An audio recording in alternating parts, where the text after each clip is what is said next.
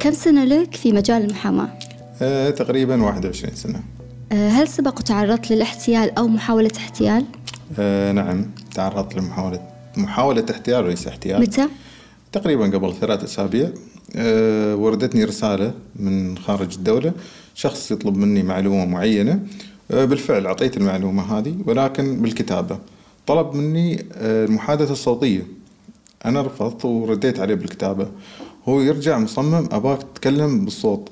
رجعت المرة الثالثة فقال لا أنا أبغي تكلمني بالصوت إلا الصوت. عرفت أن هذا موضوع ذكاء آه، اصطناعي استنساخ ويبغى ياخذ الصوت. آه، استنساخ الصوت. طبعا على موضوع الحلقة هذه. وامتنعت وسويت له بلوك مباشرة وإبلاغ. كم قضية تترافع فيها يوميا؟ آه، من قضية واحدة في اليوم إلى خمس قضايا أكون موجود فيها. آه، ما نوع أبرز القضايا اللي تستلمها؟ آه، أكثر القضايا جنايات نستلمها وجنح وهي طبعا أكثر القضايا اللي فيها إثارة وفيها نوع جنايات. أي نوع؟ احتيال سرقة خيانة أمانة. هل يمكن أن تدافع عن شخص وأنت متأكد أنه مجرم؟ ممكن أدافع عن شخص آه، ويكون مجرم ولكن في حالة واحدة إني أوضح له إنه ما راح يعني أوصل لك مرحلة البراءة مع المحكمة ولكن ممكن نخفف لك العقوبة. إذا وافق نبدأ بالدفاع عنه. إذا ما وافق لا. هل يمكن أن تدافع عن قاتل؟ ما أدافع خلينا نعدلها. ما أدافع عن قاتل آه، كمجرم ولكن آه، أدافع عن حقوق متهم. حقوق المتهم شو هي؟ حقه في القاء القبض آه، في التحقيق آه، في المحاكمة العادلة آه، انه يستوفي كل سبل الدفاع حتى يصل لمرحلة إنه يعلم بالفعل إنه وصل لمحاكمة عادلة.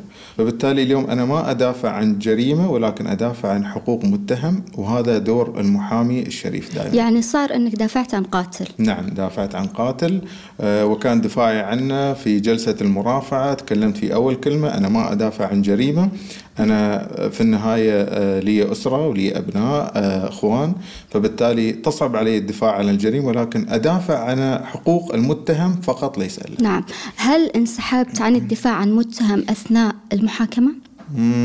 نعم. انسحبت بعد آه، يمكن خلال سنة كنا في جلسة مرافعات آه، مع المتهم. آه، كان منكر التهمة وكنا وصلنا لمرحلة ممتازة جدا نتيجة ممتازة. يا في آخر جلسة اعترف بالتهمة المنسوبة إليه فبالتالي لا دفاع بعد الاعتراف فانسحبت. حسافة الأتعاب. خذيت تعابي أنا خلصت. أتعاب مسبقة. نعم. آه، كم كانت أعلى أتعاب على طاري الأتعاب؟ حصلت عليها من متهم؟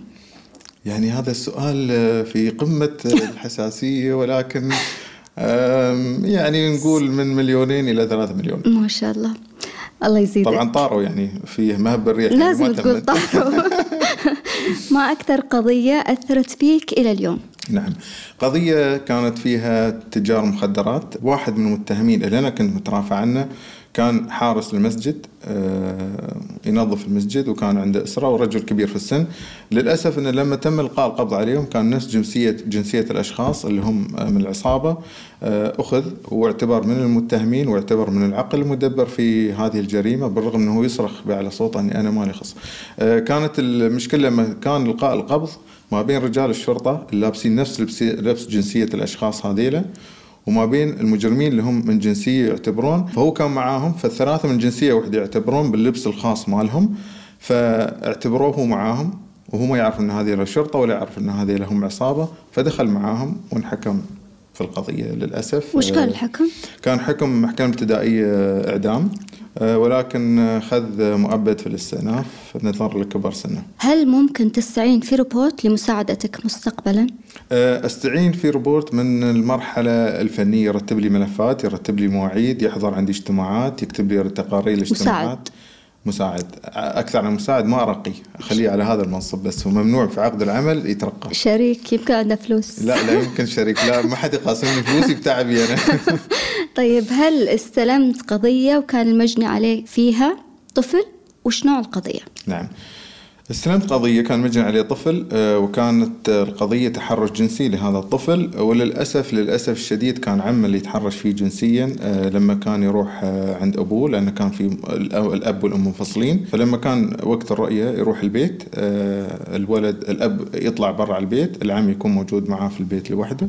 فيتحرش فيه جنسيا. اكتشفت الأم وضع الولد الصحي مو بأوكي.